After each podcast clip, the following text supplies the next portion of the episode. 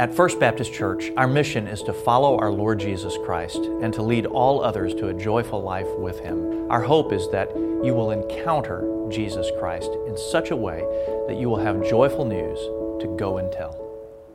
Week long, we've been studying together Matthew chapter 7, verses 15 through 23, and we're going to read that aloud together. So stand with me and let's read.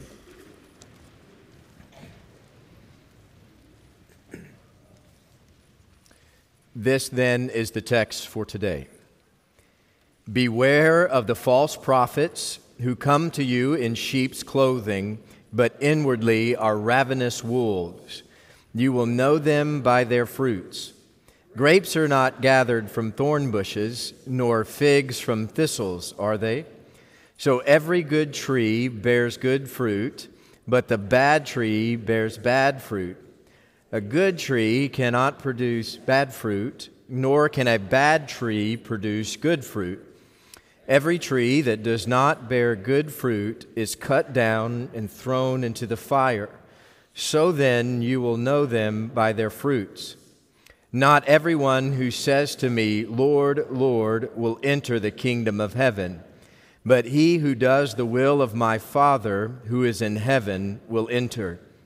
Many will say to me on that day, Lord, Lord, did we not prophesy in your name, and in your name cast out demons, and in your name perform many miracles?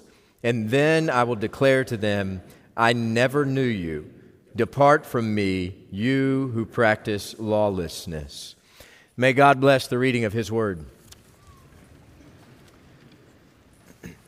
This week we encounter a series of unexpected characters. Jesus gives us here three distinct people that we would rather not consider. If it was up to us, we would leave them be. Surprise visitors, kind of like Jar Jar Binks. Jar Jar was the bumbling Star Wars character that fanatics found repulsive. And so I hear that the fanatics have tried to remove him from Star Wars lore. He's one of those unexpected characters they now pretend doesn't exist.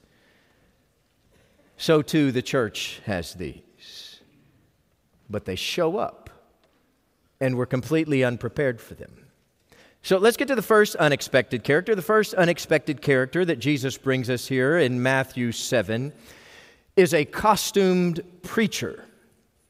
Jesus says that they're leaders in the church, teachers, preachers, prophets alike, and they look like they are part of the flock. In, in fact, they have the costume down perfectly.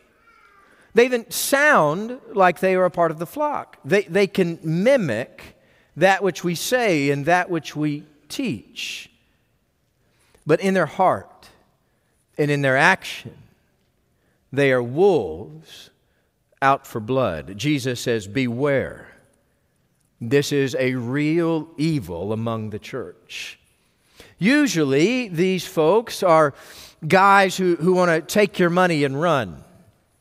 Or often uh, they are, they're, they're, they're preachers who just want you to shower them with praise so that their name is elevated above the kingdom of God. See, the hard reality for the church is that we don't want to admit these things. It's one of those things it's hard to look at. It's hard to admit that we would allow such a thing to happen. But there are far too many preachers and teachers and leaders in the church who have ulterior motives, where the kingdom of God is here, but, but there's something else that's elevated higher in their heart and in their life and in their ministry, and they are there and they bring devastation. You see, when they stand behind the pulpit or they teach the Word of God, something happens. And they don't, they don't preach Jesus alone, they preach Jesus and. They add to the gospel, they subtract to the gospel. The gospel itself is just something that's useful as a prop to another way. But they're, they're so well camouflaged in their costumes, most people never even notice. Most people miss it. See, we have fallen pastors, we have disgraced pastors, we have unethical pastors, we have perverted pastors who are still given pulpits and draw large crowds. And yet they're nowhere near the heart of the gospel of Jesus Christ. It's because they know how to wear that costume well. You know, a lot of what they say sounds biblical, but it isn't. They know how to manipulate the scriptures to make them say what they want them to say. What they profess sounds true, but it's not the gospel. It sounds spiritual, but it's completely physical.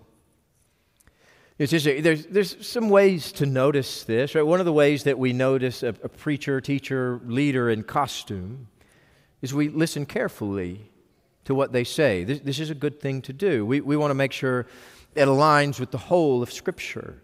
We, we want to make sure that, that it's built upon Scripture itself as they preach and as they teach. And that's a good thing to do. We, we all must do this for every teacher, for every preacher. But what's interesting is that's not where Jesus goes in Matthew 7. Matthew 7, Jesus adds to that. In fact, he says something different. Jesus says, Look for the fruit.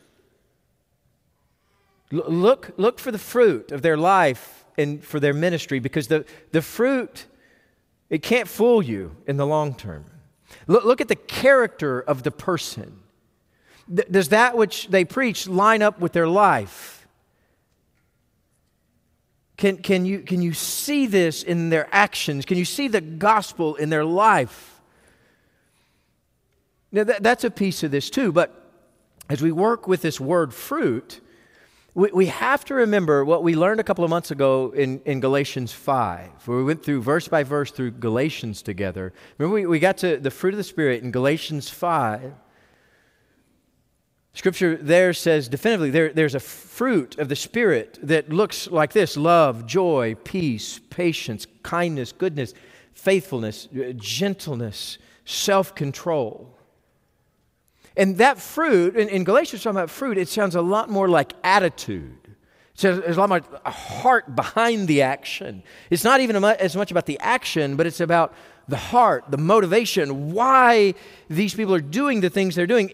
Is this teacher or this preacher or this prophet or this leader, are they filled with love? Are they filled with joy? They're they filled with patience and kindness? These sorts of things. This, this is evidence that the Spirit of God is moving. Consequently, the opposite is true that, well, you see, if the Spirit of God is not moving in their lives, you see the opposite of those things. It's the deeds of the flesh, also mentioned Galatians 5, or, or something like this, kind of the opposite of the fruit of the Spirit. If they're mean, if they're bitter, they instigate, they're quick tempered, rude, negative, uncommitted, they, they, they lose control, if they're, if they're rough uh, with other people, the Spirit of God is lacking. And Jesus says, Look intently as they go, as they post online. Do you see the fruit of the Spirit? You know, this is a difficult thing. Right? So when you, you start talking about moving just from what's spoken into the heart of the person, it's a very difficult thing for us to assess. Now, Jesus can see that clearly, but that's a lot harder for us to see. See, but Jesus is definitive here. There, there are preachers wearing sheep costumes out there, and they're damaging the church like a wolf in a sheep's pen. No one wants it. No one wants these unexpected costume preachers in the church. But when we ignore it, it's destructive.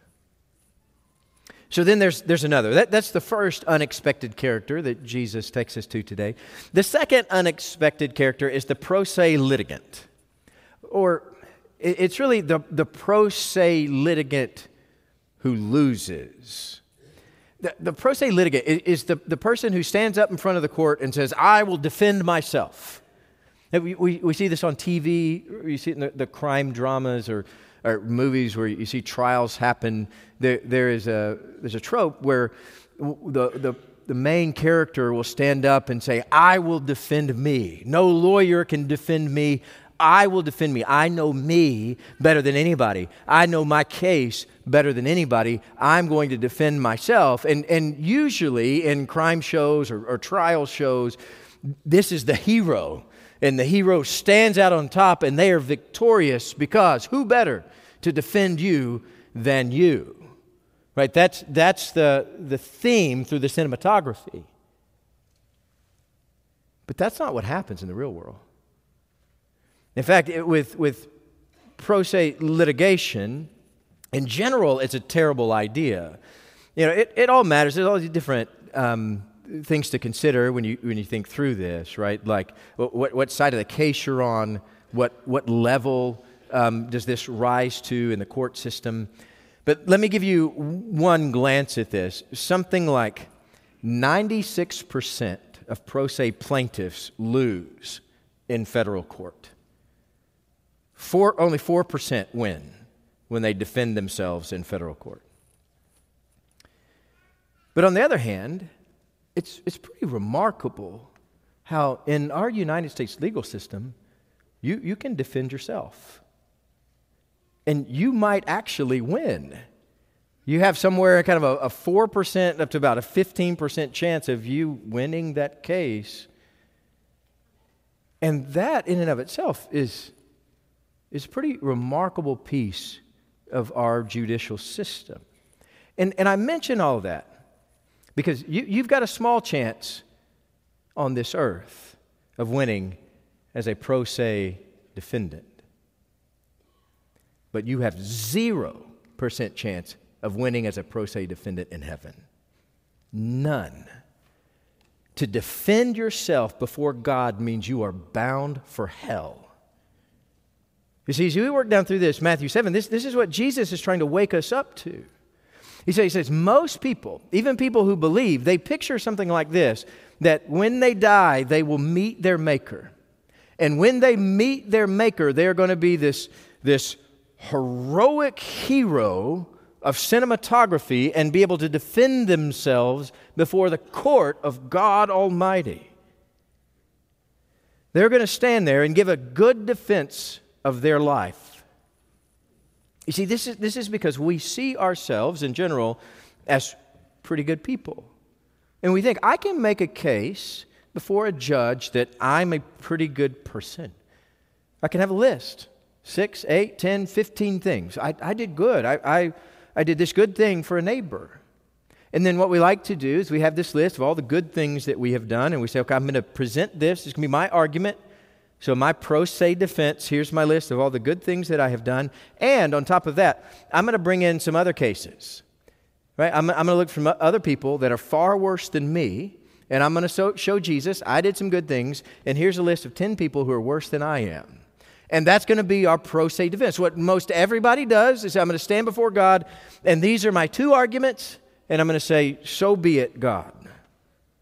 And we think our defense is solid. And Jesus warns us here.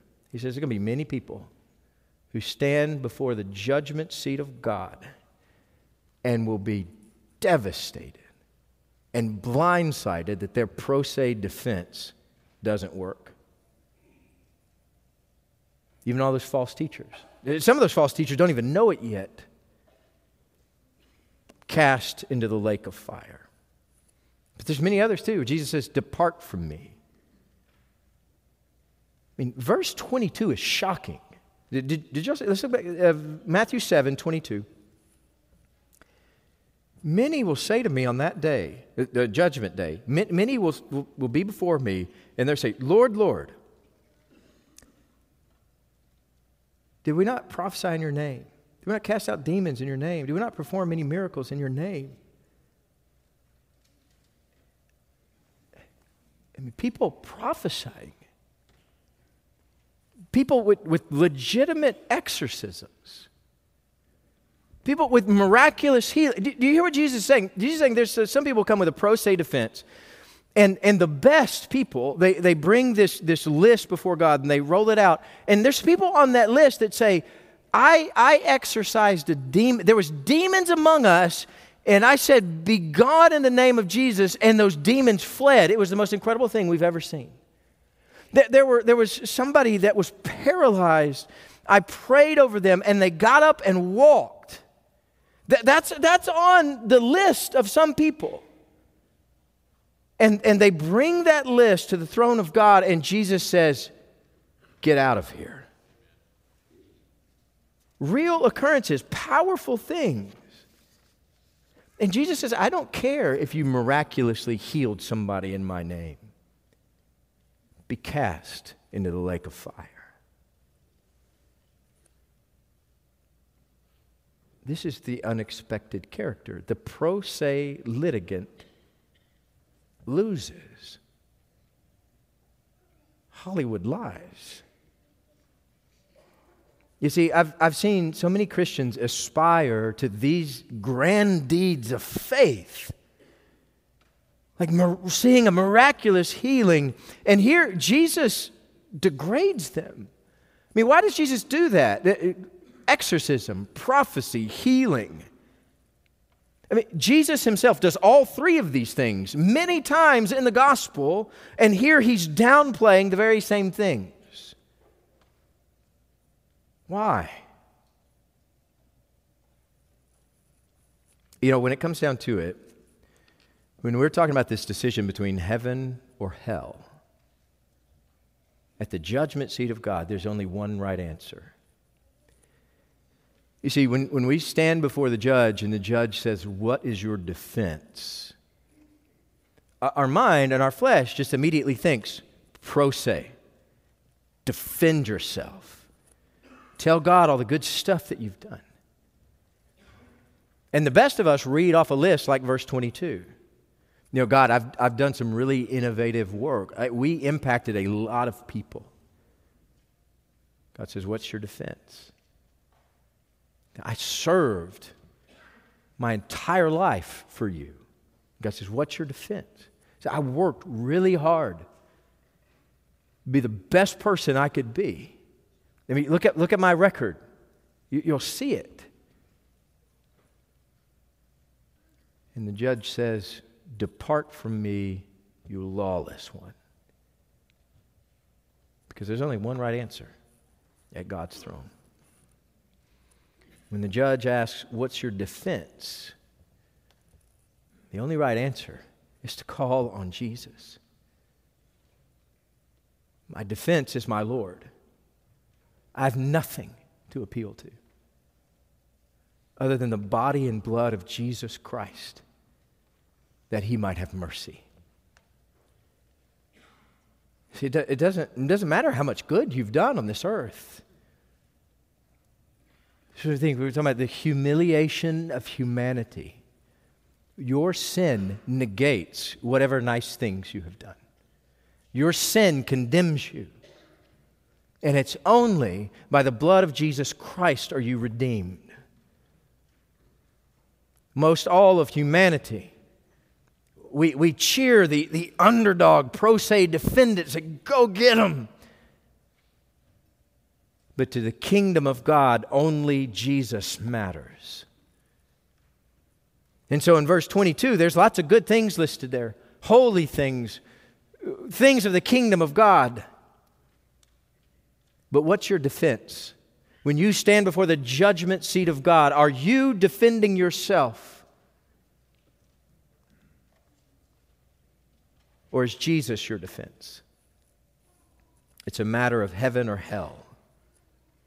Which brings us to the third unsuspected, uh, unexpected character in today's text the axe wielding Christ. See, they're, they're preachers and teachers who, who will, will tend to focus on, on, on Jesus as uh, one who, who welcomes the little ones a kind hearted man receiving the helpless. We think about Jesus coming in near to the sick. Jesus commands love.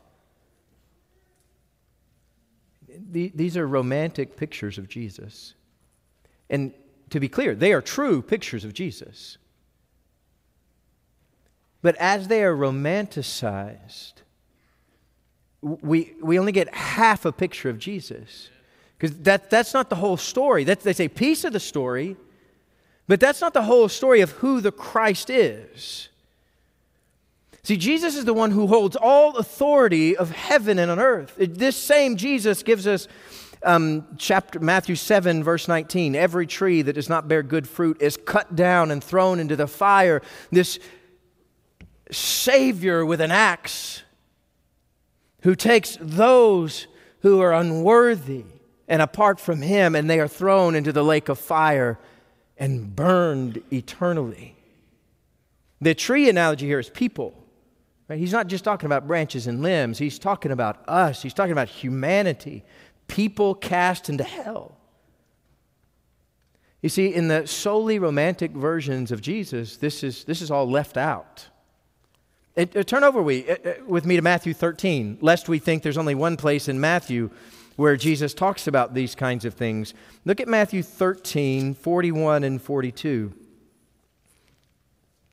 Jesus later says, The Son of Man will send forth his angels, and they will gather out of his kingdom all stumbling blocks and those who commit lawlessness, and will throw them into the furnace of fire. In that place there will be weeping and gnashing of teeth. Right? Those who submit to sin rather than to Christ are the lawless ones. Right? When, when we fall into temptation and we chase after things that are unholy and ungodly, we then are running away from the kingdom of God, committing treason, and are enemies of that same Christ. Treasonous ones whose flesh runs away from Him. He says, they will be thrown into the fire. And then back to Matthew 7. So we get to the, the last part of, of our Re:Verse text for this week, Matthew 7 23. This same axe wielding Christ. I declare to them, I never knew you. Depart from me, you lawless ones. You know, these texts are hard to hear. And they're especially difficult if you picture a romantic Jesus and you think that you're a pretty good person. And, and often that's what you'll hear false teachers and preachers saying. You, you see this sort of subdued Jesus and this sense that you're okay and everything's going to be okay. But, that, but that's not who Jesus is. Jesus is the preeminent example of life, but, but, he, but he's also the final arbiter of truth. If you, if you think that Jesus is sweet and that you're a pretty good person, you've missed it. And you likely caught that from a false teacher. See, this is, this is one of their favorite sermons. Jesus is mild mannered and you've done plenty of positive things. But neither one of those things are true. Those are things that we like to hear. But Jesus comes and he's preaching here, but I say to you,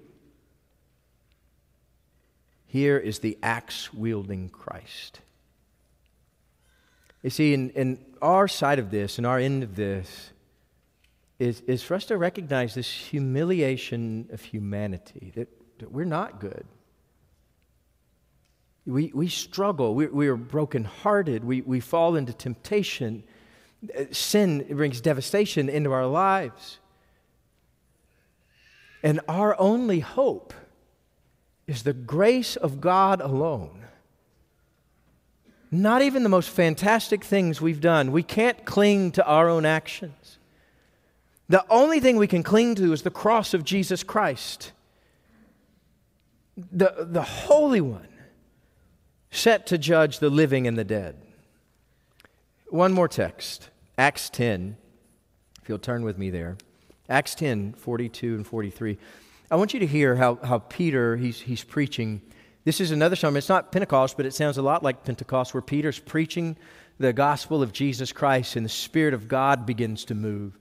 And, and I want you to listen to how Peter talks about Jesus in these verses. So Acts, Acts 10 42 and 43. And he ordered us, Jesus, Jesus ordered us to preach to the people, to solemnly testify that he is the one appointed by God as the judge of the living and the dead. And it's him, the Christ, that all prophets bear witness that it's through his and only his name that everyone who believes in him receives the forgiveness of their sins. You see that, that Jesus is the remedy. And, and we, we are caught in this web of sinfulness in this life. And it's not our actions that get us out.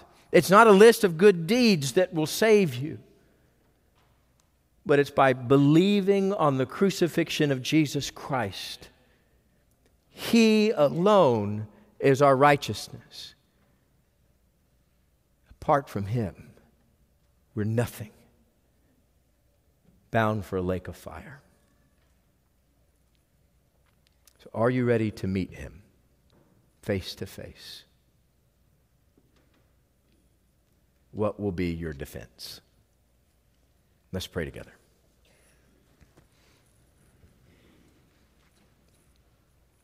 Lord, we, we pray that as we come to your word this morning, that it would ring true and holy.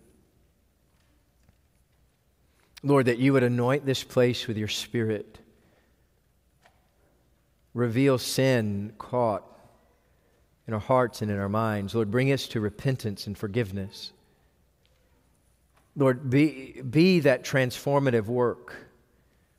Lord, we, we pray that your Spirit would come upon us and lead us into rejoicing as we are transformed. Where, where Lord, we, we would die to self and be made new in your Spirit this morning. It's in the name of our Lord and risen Savior, Jesus Christ, we pray. Amen.